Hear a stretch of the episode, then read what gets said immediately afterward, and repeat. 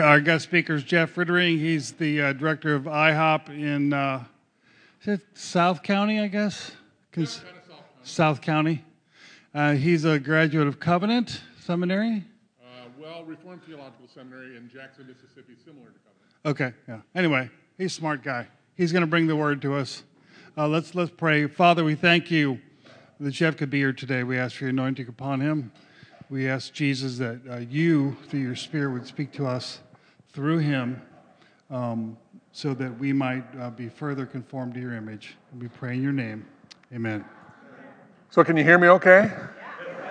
All right. Well, I guess I'll just jump right into it. You know, you know, sometimes you have these little things where you kind of have to introduce yourself and say all these warm things so they can kind of connect with you really. You know, just pretend we're friends. pretend. Pretend we trust each other. I like the word hospitality, uh, uh, David. That's really good because we've really messed up the word love. I mean, we talk about it, and you know, it's like, well, what does love mean, really? You know, toward the end, I'll actually talk about a different kind of definition of love. Um, but right now, we've really messed it up in our culture. I mean, it's just just a mess. Uh, a friend of mine actually did a movie. It's on Netflix right now. Uh, and I don't necessarily suggest you watch it because it's really raw, rated R, a lot of F words, stuff like that. But but um, it's called it's a documentary called um, "Liberated: Sexual Revolution." Actually, you should watch it. You just have to make sure that you're careful when you watch it because uh, you know it can be a little bit depressing. In the movie, uh, basically talk about the difference between the '60s, free love, and the 2010s or wherever we are right now, free sex. Basically, what gets into. And what's interesting about it is that a couple of the different people were talking about love. And this, I remember one girl, she said, Well, what is love? Another person says, I don't want love. I don't, I don't want love. Yeah, what is going on? And the thing is, we're much more swayed by the culture than we think. I mean, you know, seriously, I mean, we used to be able to talk, for instance, about homosexuality, and now we have to be very careful to not have hate speech or something like that. I mean, how do we actually say the word sin in association with uh, sex outside of marriage? Right? We can't really even do that. And, um, and I think that there's a, there's a certain confusion that even the church is in. They think they have clarity but really, even we are swayed in a direction toward confusion in this culture because we're really battling powers and principalities. You know, our thought process is, is affected. Have you ever got to the point where it used to be able to speak freely about something, but what used to be unthinkable has become increasingly more and more thinkable? And maybe this slippery slope has gotten to the point where it's like, oh my goodness, what's going on? I don't suggest that you actually watch Fox News or CNN or anything like that. I mean, you'd just be depressed all the time. I, mean, I don't even know where we get our news. I mean, it comes through. You know, if we're on social media, we get, you know, we can't avoid the news. And yet, what we find, um, like for instance, with the Parkland school shooting, um, there was an interesting article that came up afterwards. It was actually a rebuttal of an article and then there was a third article. All three of them in the title had the word broken boys in them. The first article was written by a man, and he said, The problem with our society is masculinity. Actually, said a lot of other words, but that was one that really stuck out to me, and it stuck out to the rebuttal. As a woman was writing, she says, That's ridiculous to say something like that. I mean, it was masculinity that caused the coach to take bullets in his back when he protected the kids. I mean, we can't just say masculinity is bad, but in our culture we have. We're not even sure that fatherhood is a necessary thing in our culture. Um, I keep forgetting her name Angelina Jolie. So she had a four year old boy, and in this article, the second article, it, it, it talked about broken boys, and, and she said, You know, it's the strangest thing. But I have this four year old boy, and when my husband, I guess Brad Pitt, was gone, he asked for his father, Where's my father? She says, Never even occurred to me that a boy would need his father. We're, we're in a culture right now. The third article was interesting about broken boys and specifically got into the idea of fatherlessness and how that changes our culture. And that the last seven shooters didn't have fathers. The eighth shooter ago was the South Korean that, um, that shot up uh, uh, uh, Virginia Tech. He actually had a father. But he was South Korean, so there might have been other reasons, I'm not sure. Uh, but, uh, um, but in terms of America, we see it, we're, we're kind of in a mess, aren't we? We got all these problems that are before us. We don't even know the solutions. And we come to a conference and we say, well, love is the solution. Let's do it. And truthfully, we're not 100% sure that we know exactly what to do. I mean, how much influence does this church have in St. Louis? I mean, in our own communities, in our own churches, we even see the messes within the house. We have a hard time even affecting the issues in the house. And now we're supposed to be light and salt outside of the house? So, yes, we can get more and more discouraged as we talk about it, and I'm going to stop talking about it because even I'm starting to get a little discouraged. and then you go to these conferences. I used to go to the Promise Keepers conferences, probably don't even know what they are if you're younger. But I used to go to these conferences. I remember coming back from the Chicago one time. My dad went with me, and I came back and I was fired up. I had all kinds of things. I had listened to uh, E.V. Hill, I think. And um, he said, Husbands, you're responsible for the countenance of your wife. For some reason, I like the word countenance, and I, I, I took that sentence and I thought, yeah, I gotta be a better husband. You know, the truth is, we are already significantly burdened. Somebody talked about, Laura talked about social media and stuff like that. We're significantly burdened. And then we throw all these good ideas on top of it, and we're more burdened. Now I got to remember this, and I got to do this, and I got to be better at this, because really I'm not doing that great at this. And then we experience burden, and then we experience failure. And that doesn't really encourage us to be salt and light in our own community or in our house or wherever we are with a friend. And so I think that the church's influence has become a little bit anemic. We've not really done a very good job. And we know that, and that's why we do conferences like this. But I tell you, if your focus is we're going to try harder, we're just going to fail harder. Because, yeah, I mean, really, I mean, we, how much failure can we handle before we kind of like stop altogether? Now, I was on the phone one time with my father, and I said, I was complaining or something. I was 50, he was 80 on this phone call at the time. It was probably four or five years ago. He says, Dad, you know, man, if I just had some of the wisdom that I had now, back when I started parenting 26 years ago, I think I could have done it a lot better.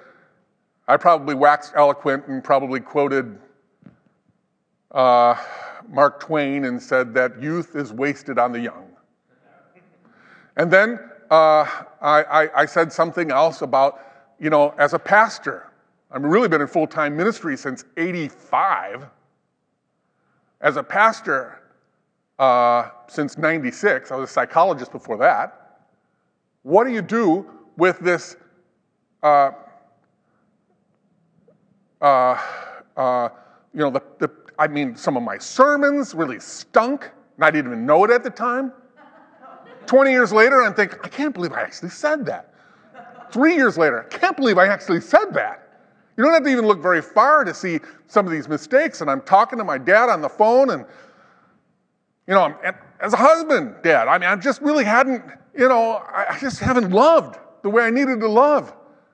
And I'm just, you know, I guess I was in a time of discouragement. It doesn't happen a lot, but it, I, I was discouraged or something like that. And he said something very profound. He said, um, Shut up!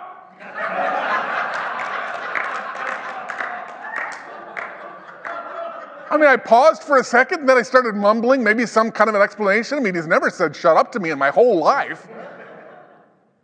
And then he responded, Shut up! I really was going to shut up at this point. I mean, I don't know what, is, what else is going to be said. And I don't even know if he know, knew it, but he quoted 2 Corinthians 7.10. And he said, regret kills. But a spirit of repentance leads to life.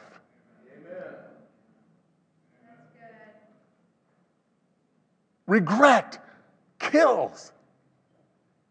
I mean, seriously, the burden of all the things that we've messed up and all the relationships that we've messed up, we could be 15 and feel regret.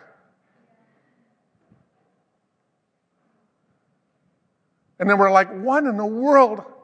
How do we actually change this thing? I mean, how, how do we do different? I mean, how do we how do we influence? How do we change the thing? Well, it starts first of all with the spirit of repentance. I mean, it always does. We cannot grow without a spirit of repentance. We cannot change without a spirit of repentance. We cannot mature without a spirit of repentance. I mean, God is a redeemer. Many times through defensiveness, especially husbands, maybe with their wives, but maybe in a workplace, in a job, or whatever it is, we get a little bit defensive. We, well, that's not exactly what I meant. What I meant to say is, and there's this little bit of thread. We get really good at defensiveness. It's actually like self redemption. We're, we're like making ourselves look better. And we, we're, we're, we're not good at a spirit of repentance. But the Bible is pretty darn clear in many different ways. I mean, unless we just like fall on our face, poor in spirit, and we just say, God, I really am a total mess here. I mean, you know. We, we have no possibility of change or transformation. So I start by saying the problem. We can hardly even define it. We could sit here, we could talk for hours about the problem. But the solution always starts with humility and, and a spirit of repentance, which is a gift, which is a great gift. Um, as we're trying to build communities that are vibrant, communities that are healing, communities that have love in them and hospitality, it starts with humility and a spirit of repentance. And I know that's, you know, I'm just kind of throwing that out there. And I'm going to throw something else out there. This is something that I was in a meeting last night over at the Gateway House of Prayer. My wife was uh, teaching uh, that night, and she was teaching on Jericho in a way, and I'd never actually heard it before. Um, and it reminded me, I felt at that time I kind of zoned out on what she was saying, but a teaching that I had done that had an aspect of Jericho in it. And I felt like the Lord said that I should share this with you. So it's part of the lengthy 15 minute introduction, if you don't mind hopefully you can kind of figure out where this fits in.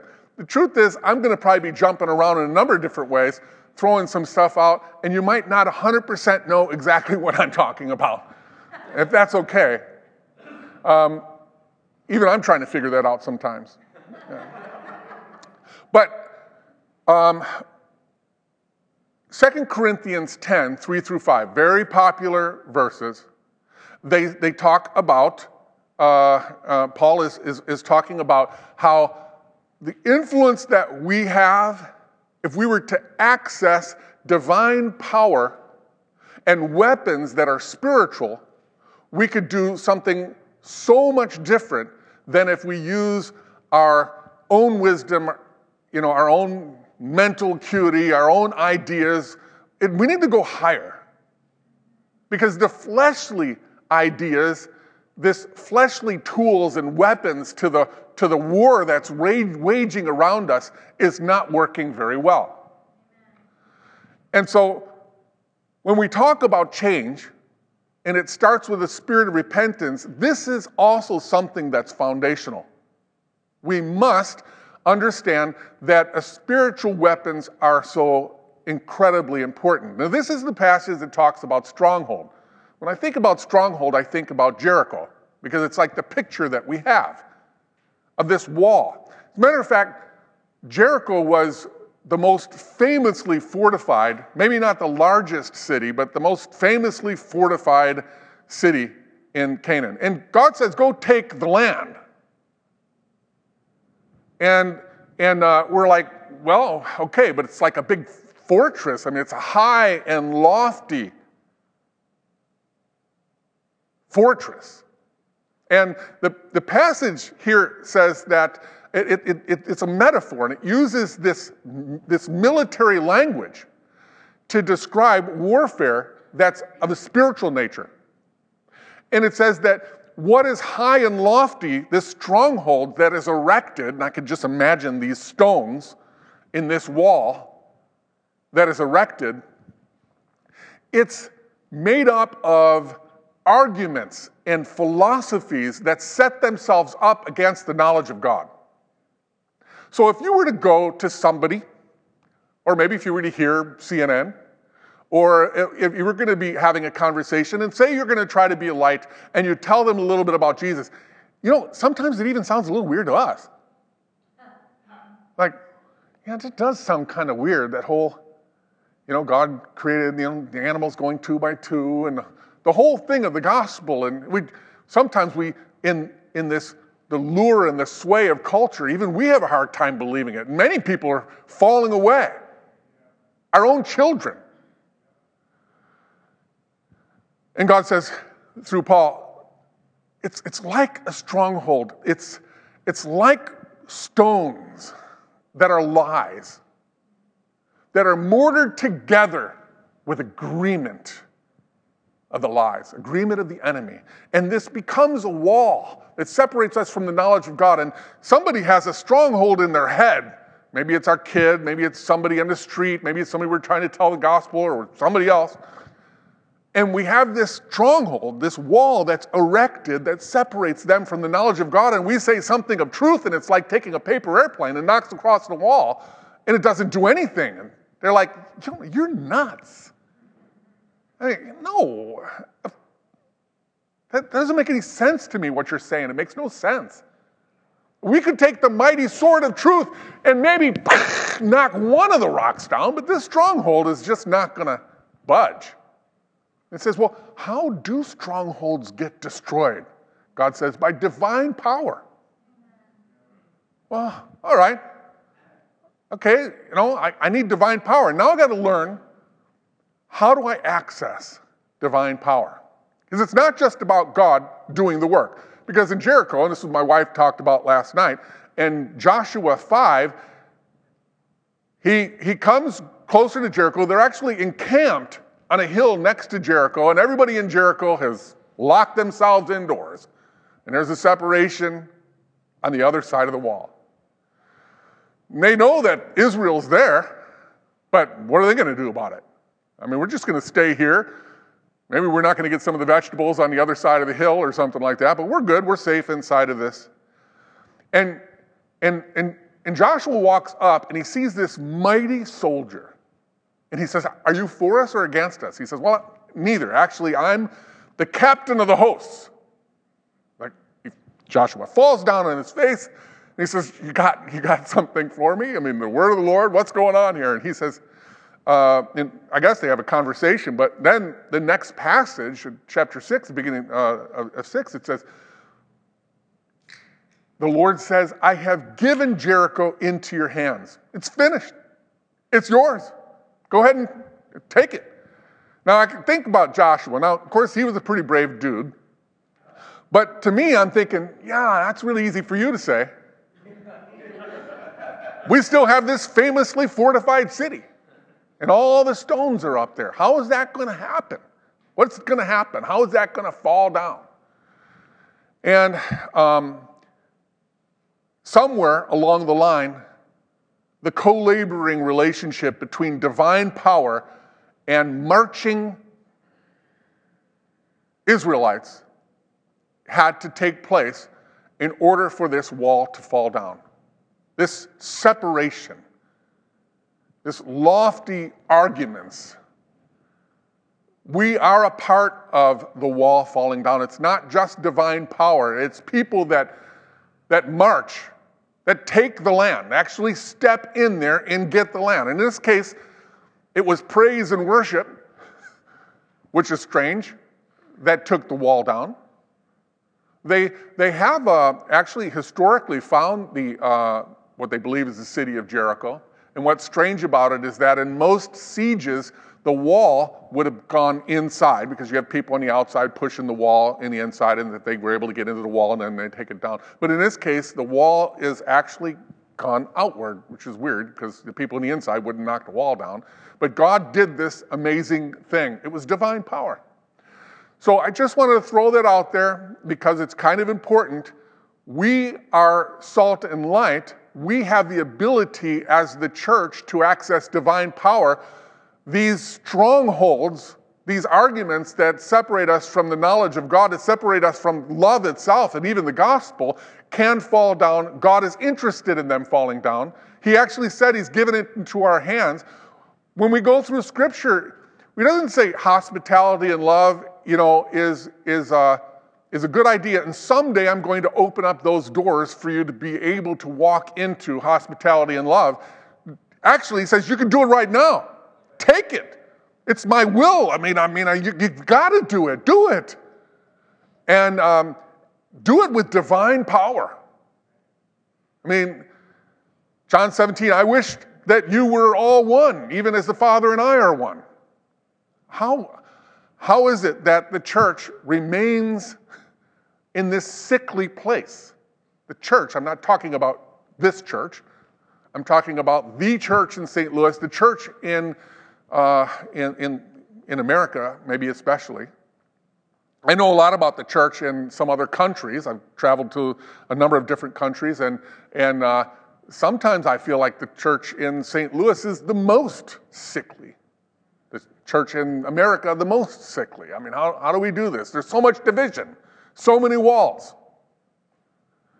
And so uh, I, I wanted to start by, by saying that really our battle is way more spiritual than, than physical, you know, than intellectual.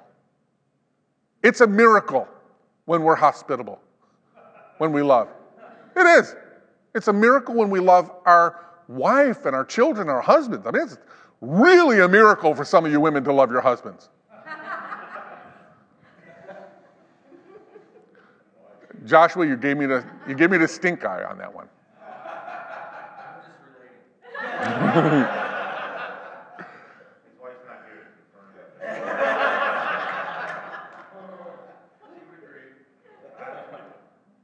you know, we, we're, we're really kind of confused. I like what Laura said. She was kind of like uh, a little reckless. Because there are all kinds of books out there that say things like, you know, you have to have good boundaries. And what about that whole codependency thing? I mean, how close is too close? Maybe, maybe we just gotta, you know, protect ourselves a little bit, a little bit of space. I mean, the truth is, Jesus only had 12 really good friends and three really good friends. Maybe we can just have three good friends and we're in good shape. The whole love thing doesn't have to necessarily go beyond 12, does it? Certainly not 50. How do we do that? How do we actually do love?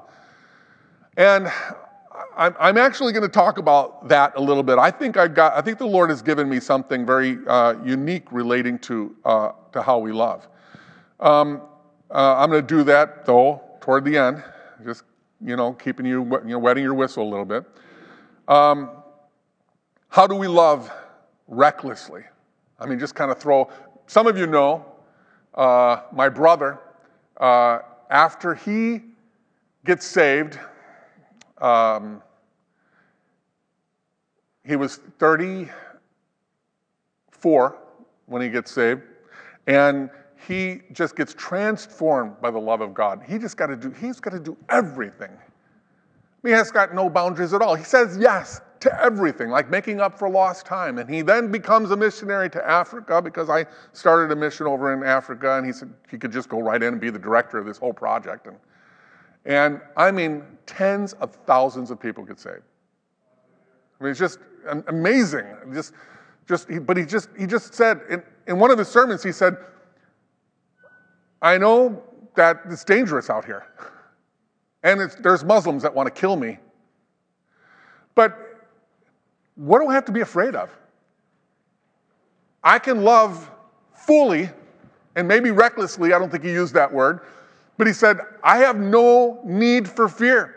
I either live as Christ, or if worst case scenario, I live with Christ. And in, indeed, Al Qaeda killed him. They shot him and killed him. And, uh, and of course, that's another important and difficult part of my life. That was uh, two years ago. And uh, I mean, he just threw himself out there. I mean, it's just crazy stuff. Just threw himself out there. I don't think you can love too much when you're transformed by the love of God and you're a carrier of that love. The truth is, nobody needs your love. Your love, your best love, is like filthy rags. It's not that good. You can try harder at loving with all of your might, and it'll still stink. The light and salt transforming love thing has nothing to do with what we have, but what we carry. Indeed, it's God's love is what they need. And God says, You might be a dull clay pot, but you'll be a vessel of my love. We actually can carry the love of God wherever we go. That is the love that changes. Spiritually, that's the love that, that shifts realities. That's the divine power. Um, and, you know, I honestly think that we don't even understand community too much. When we try to pursue the three friends or the 12 friends or something like that, we tend to go to Starbucks. You know, we're going to try to go ahead and have some relationship here. So we hand, you know, we'll sit down and we'll hang out and we'll talk about this and we'll really enjoy each other. We bond. But I honestly think that hanging out in Starbucks is just not cutting it anymore. It might have been a good idea initially. Maybe it would bear some fruit. But I don't think it bears that much fruit. I believe that you can truly bond in covenant like relationships with people when you're in agreement going in the same direction in ministry. I've had some close friends. Matter of fact, I used to have a, a list of names. I put down 10 what I believed would be lifelong friendships. These are the people I'm really committed to. I couldn't come up with 12, but I did come up with 10. There's only two of them that right now are close to me. I thought for sure I would be, for the rest of my life, committed to these people. Things changed. They went to different states, went to different ministries, something like that. If I'm not working with them, and I can try to maintain those relationships as much as possible, but they just go further and further apart. The relationships that have really stuck over the years are relationships where I have been in the trenches. You know, the foxholes. The people that I knew that would take a bullet for me or I'd take a bullet for them. And it isn't just that we're close friends, it's that we're doing the same thing together. We're laboring together. I don't care if it's cleaning toilets together. Like once a week, we're going to clean toilets over Thursdays over at the Gateway House of Prayer. We just clean toilets and all this other kind of stuff. I'm sitting next to Stevens, you know, this is great. We're cleaning toilets together. Something of a bond that takes place, even in cleaning toilets. One thing that I found that supersedes all other ventures that really connects with bonds is praying for uh, my children. So the first, uh, so I had a 15 year old that out of the blue, I mean, out of the blue, we just had a big conference. We fasted for 30 days with Lou Engle. They were all sleeping. We had 150 people sleeping in our building. We had 300 people from different states, probably 17 different states. They all came. We had this great time. And my son, who's 15 years old, he was actually the worship leader of the night watch. So, I mean, this guy, I don't even think I've ever really disciplined him. He was practically perfect in every way. And then, right after this, it was like I didn't know him anymore. My wife said it was like that cartoon character with the spirals in their eyes. He was filled with hate and even self hatred, and he was suicidal. We're like, what the heck? Where did this come from? I had another son who, uh, kind of around that time, he was a little older, three years older, um, was going to college, and he was the president of the, the frat house. He's pretty cool guy, you know, captain of the football team, drugs, alcohol, lots of women. I went over there and visited one time, and it was X rated. I couldn't believe it. I mean, there were, I won't tell you. I mean, it was bad. It was bad. That's about the time, probably, uh, maybe a couple years after that, that I called my dad and he told me to shut up. You know, what is going on?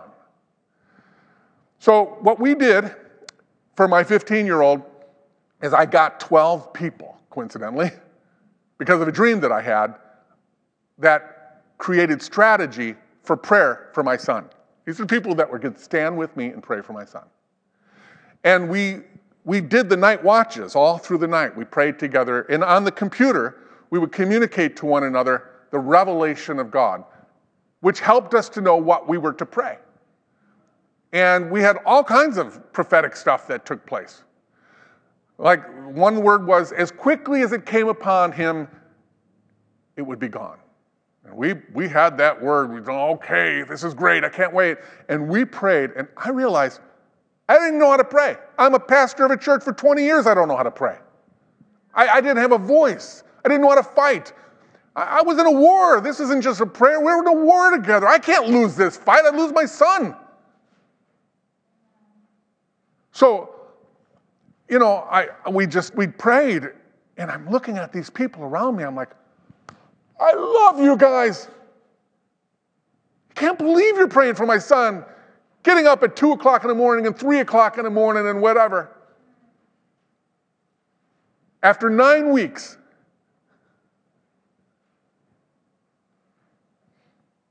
my son completely was delivered.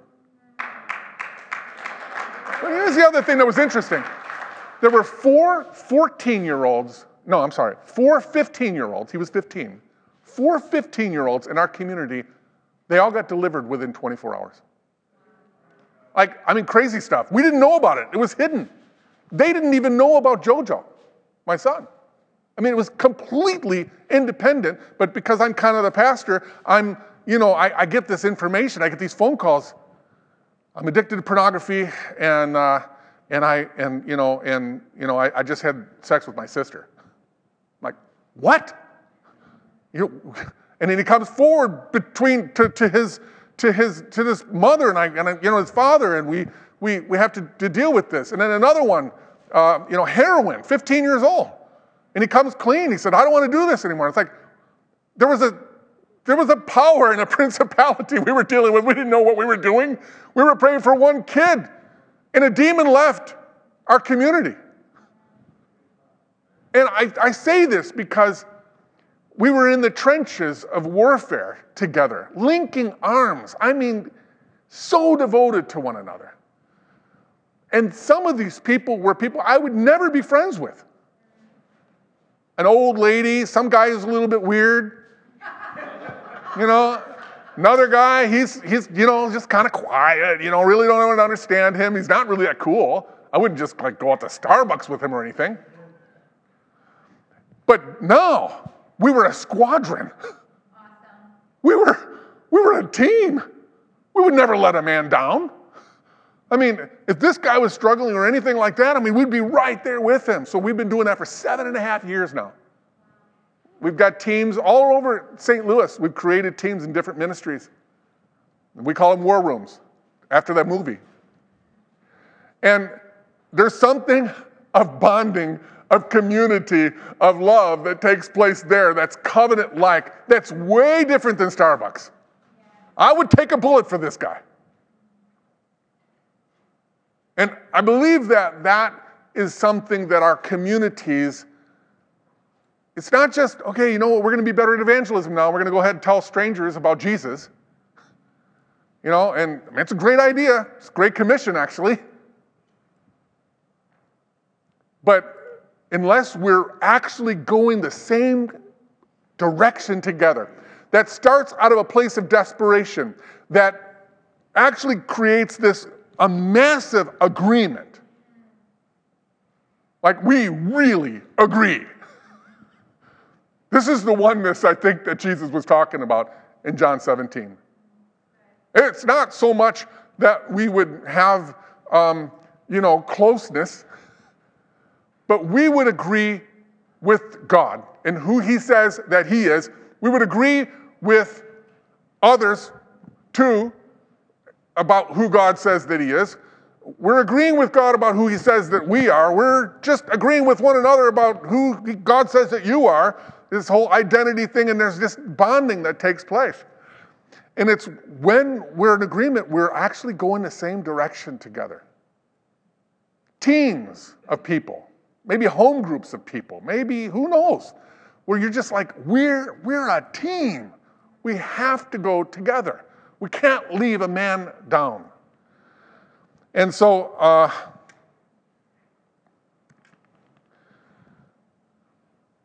I got a clock. It says 22 minutes, so I'm going to go a little faster here, I think. I'm sorry to just share your heart.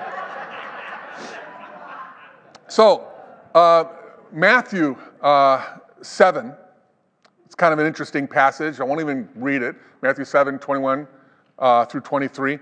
It says, uh, these guys would come up to Jesus and said, You know, hey, we've cast out demons in your name. We prophesied in your name. And he says, Depart from me, I never knew you. What? Come on, God's not going to say that. Well, don't we hate that passage? It just seems weird. The whole idea of judgment doesn't even work together in our culture. We don't even like the word judgment anymore, but God seems to like it. So I guess we need to agree. Depart from me, I never knew you. What were these guys missing? I mean, literally, they, we're not casting demons out of people too much. What, what, did, what are they doing wrong? Well, it's interesting because then the 1 Corinthians 13 passage says the same thing, doesn't it? If you had the faith to move mountains, if you, if you spoke in the tongues of angels, prophesied, you know, if you had words of knowledge that, that came true, if you had uh, all these things, healing, deliverance, but you didn't have love, then it would amount to nothing. I think that that is what correlates to that, uh, what Jesus said in the Sermon on the Mount, chapter 7. What they were missing was to be known by the Lord. Depart from me, I never knew you. They were missing an intimate relationship. They were missing the love. They hadn't received the love. So my oldest son, who, you know, went astray in a different way, it took a little longer to get him back, like four years of prayer. Uh, well, my wife prayed for 10 years, but I only prayed for four. um, so, so in this case, I'm like, oh no, what's going to happen? God, like sovereignty, he had like eight encounters. I mean, miraculous encounters from the Lord. He got to the point where he was completely committed to the Lord, but still, he had like stuff that wasn't clean about him. He couldn't change his ways. So when we went to a party, he's still trying to figure out which girl he's going to sleep with that night. But he's a Christian. And then he goes to this conference, signs up as a volunteer, because it's a new church. Long, long story, really. And, and he goes in there, and they call him up, and he goes up for prayer, and they lay hands on him, and he gets completely delivered from perversion. He says, Dad, and he never used this language before. He said, Dad, I got delivered. What do you mean? What does that even mean? He said, Dad, demons left my body. Duh, you know, kind of. He said, Really? Demons left? He says, Yes, I'm, I'm experiencing I'm freedom. I've never experienced. I don't even know what this. This is amazing. I'm like a new person, probably filled with the Spirit. I think sometimes we get filled with the Spirit and we, we, you know, we call it deliverance, and sometimes we get delivered and we call it filling with the Spirit. I think it kind of goes together. and and honestly, I couldn't even recognize him after that. I couldn't even recognize him.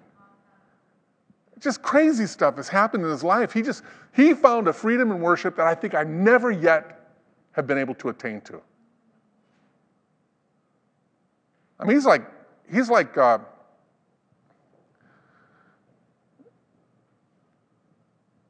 standing there one day, and the Lord speaks to him, and I love you.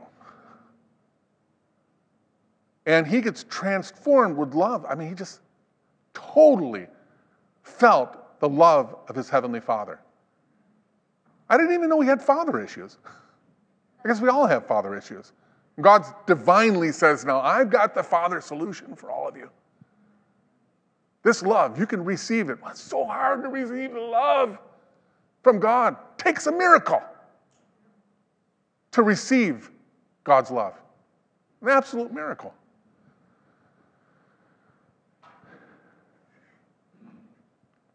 And, and, uh, and that's what, what these guys were missing. Yeah, there's authority in his name, but we want to be known by the Lord. We want to know the Lord. We want to be in a relationship. We want to receive love from God. To know that you're fully known, fully loved by God is fullness of joy. An identity, you know, is not in your community, really not in what you do. It doesn't even matter if you have a great, you know, community team or something. Identity really is in Christ. It's, yeah, it sounds a little bit uh, cliche. Yeah, of course, identity is in Christ. But a lot of times we think that it comes from our friendships and whatever, and it really doesn't. The identity in Christ fuels everything that we do in community. It enables us to love in a different uh, way, uh, to walk out our faith in a different way.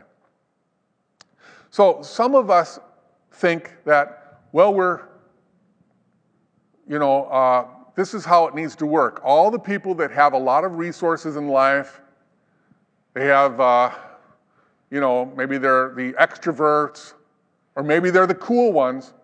What they need to do is just be a little bit more generous with all the, the nerds out there and the, the weak people that maybe just a little bit odd. And if they can just love those people, then, you know, we'll have a really healthy community. Truth is, we're all weak. We're all a mess. The people that think, oh, you know what, that's weird. I mean, they're not going to talk to me and I'm going to, I know where to sit and I don't really want to go in there. And, and it's like, you know, and then, you know, they've got this almost like an inferiority complex. They don't understand that the reason why the people aren't talking to them is because they have an inferiority complex too. They're not knowing who they are in Christ. You ever see this guy who really knows who he is in Christ? He's got an identity, but he's really kind of weird. He's not all that handsome. He doesn't play sports. He's not cool at all, but he's got all kinds of confidence in God's love for him. You know, you've seen people like that.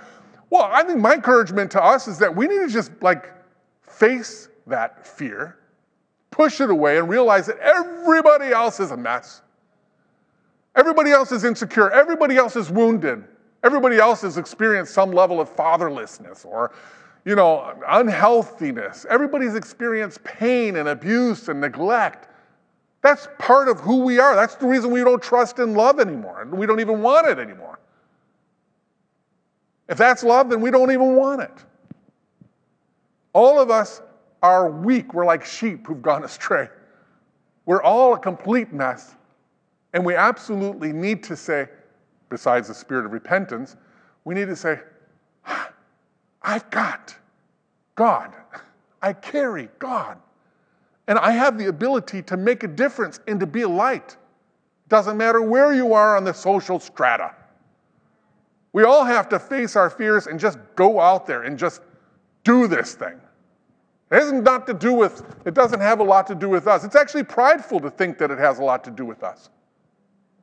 It really doesn't have a lot to do with us. It has a lot to do with uh, the Lord. So in 1 John 4, this is, this is where it gets, this is kind of like the concluding part. This is where it gets a, a, a little dicey, and you really have to, uh, to think about this a different way. In 1 John 4, um, verse 7 through, it talks about God being the, the embodiment of love. He is love. But in there, it's a passage, a very famous love passage that describes how we can't really love God unless we love our brothers and sisters. And so, you know, we're like, okay, we gotta, we gotta, we gotta love, you know, one another. You know, how do we do that? But you know, the word that is used for loving your brother there is agape love. So wait a minute, how could it be agape love? That's what God has.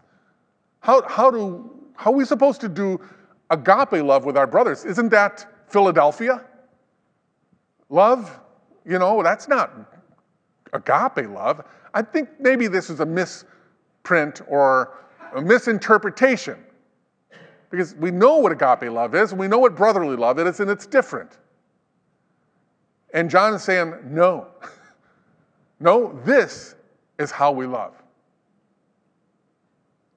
We love with agape love. And I think what this means is God is interested in helping us to see and feel and think the way He thinks and feels about another person. Like, God, I don't want my thoughts. I don't want my thoughts. I want your thoughts. What do you think about Jane? What do you think about John? I mean, I need to know. I would just meditate. God, I need to know. What are your feelings for this person? I must know because, because my love is not what they need. They need your love. So you, you ask. Just ask. Maybe it's meditation. Maybe, maybe it comes directly from the Bible because there's truths most of the time, that's the way it is. But maybe there's like almost revelatory kind of thing. Could happen a dream, a vision. Could happen just a word of the Lord or something like that. Where you're like, oh God, you love that person that much? How is that's that's amazing. I had this guy that I guess I married uh, a young couple, and um, uh, he he just had this whole download of what, I mean, this girl didn't like him yet, but he had this whole download of who she was in Christ. God shared it. He's a friend of God. And he has this whole download, and he decided, I'm going to walk in agreement with God on what he thinks and feels about Sarah. And he was able to get the girl. he did. I mean, she felt amazing because she was being loved with the love of God that he was carrying. And I, I think that is how a community really is transformed, not by our love and not by our efforts, but by the revelation of what God thinks and feels. If you get that revelation, I think you have to ask for it. But if you get that revelation, then have grace to walk into agreement with that revelation. I mean, I carry something powerful, something that is transforming. Now, you don't have to say, Thus saith the Lord, this is what God thinks of you. We're not talking about a prophetic word here. We're talking about you walking out agreement with what God thinks and feels about that person. I'm not going to do that one. Uh, Yeah, I, I mean, it's just there's, there's, there's something way more spiritual when it comes to when it comes to, to love and hospitality, when it comes to shifting realities on the earth, when it comes to changing atmospheres, when it comes to changing the atmosphere in our home, it's a miracle. When it comes to bonding and connecting and being in covenant like relationships, when it comes to prayer ministry people, you know, side by side. There's so many miracles that we need in our weak place. And God is saying, I want you to have it. It's totally my will. Take the land. I've given it to you. See what I've given it to you? I've given it to you. Just go ahead and take it. That's what I want for you. There's no reason for you to wait. I'm going to give you what you need to be able to carry me into the situation. Uh, I was over at uh, Azusa Now in uh, a few years ago over in, in, LA. So we filled the LA Coliseum. It was kind of cool. Um, and you, you probably do know about uh, Jonathan uh, Tremaine Thomas. Um, but he and I were on the stage together because it was right after the Ferguson response, and somehow we did this one segment of the thing. So we're, we're in front of 70,000 people or something like that. So it's kind of an interesting thing. I've been in stadiums before, but in this particular case, I'd never seen anything like this before. There was something that I would call a baptism of love. Well, actually, that's what Jonathan called it. I just came up with the word because he did. But it's true. Something happened. It was, it was Holy Spirit energized baptism of love. I mean, our hearts were full for one another. I'm down there, it's raining, I'm walking around, I'm just like, I love this guy. We don't even know how to explain it. We can't even put it into words. I'm totally love. I don't even know these people. I felt love. The power of God broke in and changed what was happening inside of us. There was a transforming thing, and it happened like simultaneously, like a revival type thing. I was sitting next to Brandon, and somehow we figured out that we knew each other. Uh, and then um, Brandon's brother in law came to the Gateway House of Prayer last night and gave a testimony of what happened this week. He and uh, his friend had won some sort of a lottery or something like that, and were able to meet the president in Florida. They go down there and they actually have a conversation with the president. What are you going to say to the president if you had a chance? You know what they said? He said, Revival is coming. It's the word that they had from the Lord. You know, how many times we heard that? It's like kind of like, okay, revival's coming. Revival's coming. And President Trump looked him right in the eye. By the way, these guys are losers. Seriously, they're not cool at all. I don't even know why. I mean, you should have sent the cool ones. We got some cool people over there at the house of prayer. You should send the cool ones. Maybe they would have come up with something better to say. God, why did you pick these guys? I mean, they're, they're weird, lanky. I mean, Paul doesn't even have any body fat. He's just this tall, skinny guy. There were handsome people, whatever, that could have done it. But instead, they have the word of the Lord. They go to Trump. Revival is coming. You know what Trump says to them? When? Seriously, when? We need it. Like maybe in my first term. When is it coming?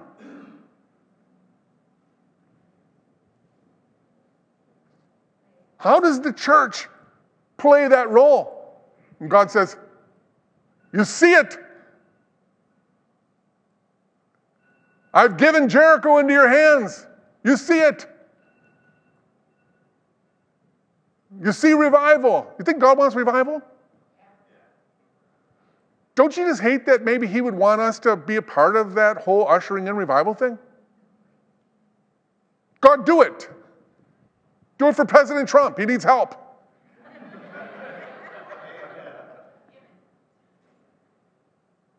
and God's saying, You guys, you have no idea what the ecclesia could do. I mean, Matthew 16, Matthew 18. I mean, you're like a governing body, a ruling authority. If the church really knew what the church was capable of doing, by the way, Trump said that too, by the way, he did it to another friend of mine, he said that. Said, you guys, the Trump, the church doesn't even know what they have the, the ability to do. If the church knew that their hospitality, that the, the, the being vessels of God's love could transform a community, could transform a city, that their prayers could shift angels and demons and realities on the earth. If the church really got that, that potentially they could shut the gates of hell, that they could potentially you know, bind on earth and it would be bound in heaven. Or loose on earth what could be loosed in heaven. We totally don't get it. And so, a lot of times when we think in the natural and we create organizations that are a little bit slicker than the last one, and God says, You guys are losers. You're a mess. You're weak. And I can use you. And people are going to see me. And they're going to glorify their Father in heaven because they're going to say, There ain't no way that dull clay pot did that. There's no way. And that's, that's what we have the ability to do. We have the ability to access the divine power of God that knocks down walls of Jericho. This isn't just about loving hospitality and being a better, more healthy church. This is about life, like vibrant, healing all the past wounds of fatherlessness, all the, the, the messes of abuse and neglect, all the fears and everything else completely changed and shifted and transformed by the divine power of God. Now, obviously, we didn't talk about so how do we co labor with the Lord in this? You have some ideas. I'm, David has some ideas. Um, God is interested in communicating those ideas with you. And maybe it's a little different in every community. But if we don't access this divine power, if we don't access what God is thinking and feeling, if we don't carry His love, and all people have is our love, we're in a mess. And uh, so I know I repeated it a number of times.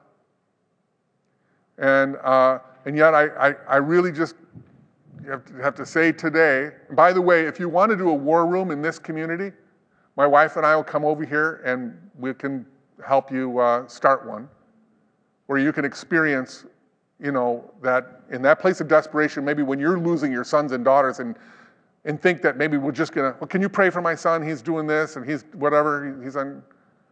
Instead, you could be a, a team of a war room that goes into those places and shifts angels and demons.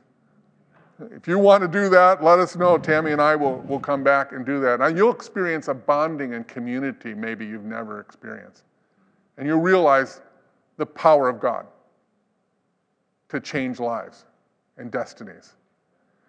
Um, and I, I believe that, uh, that this is a church that shares a lot of the same DNA of the churches that I'm involved in. Same kind of people. I, I can feel it. I can feel you guys are like just like us. And and uh, and I and I and I just think that that uh, that you can do anything, not by might, not by power, but by the Spirit. You can do anything by the Spirit of God. And it's, it starts in this house, maybe as you're hospitable to one another. It starts in this house, but God is wanting to explode this place uh, like a new reality of, of influence in this community. As you carry as vessels the love and power of God. So let's just close in prayer real quick. You want me to also pray blessing over the food? Or do you got somebody else to do that? All right. God, we, we want to be convicted of our sin, of our weakness. We don't want to hide it. We don't want to be defensive about it. We don't want to convince other people that we're better than we really are. We don't want the Facebook facade. Instead, God, we, we want to have a spirit of repentance. We want to be broken.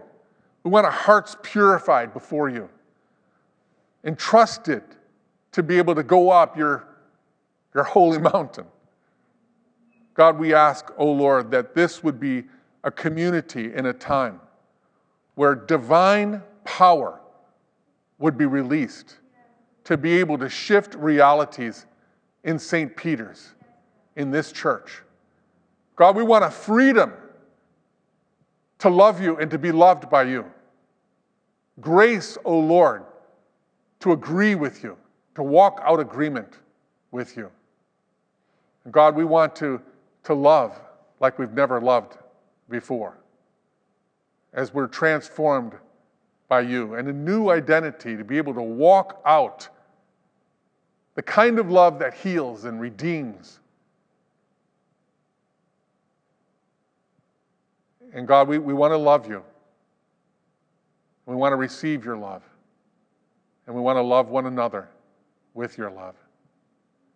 Thank you for the opportunity, God, to, to even be together here and to hear your word and to, to want more of you.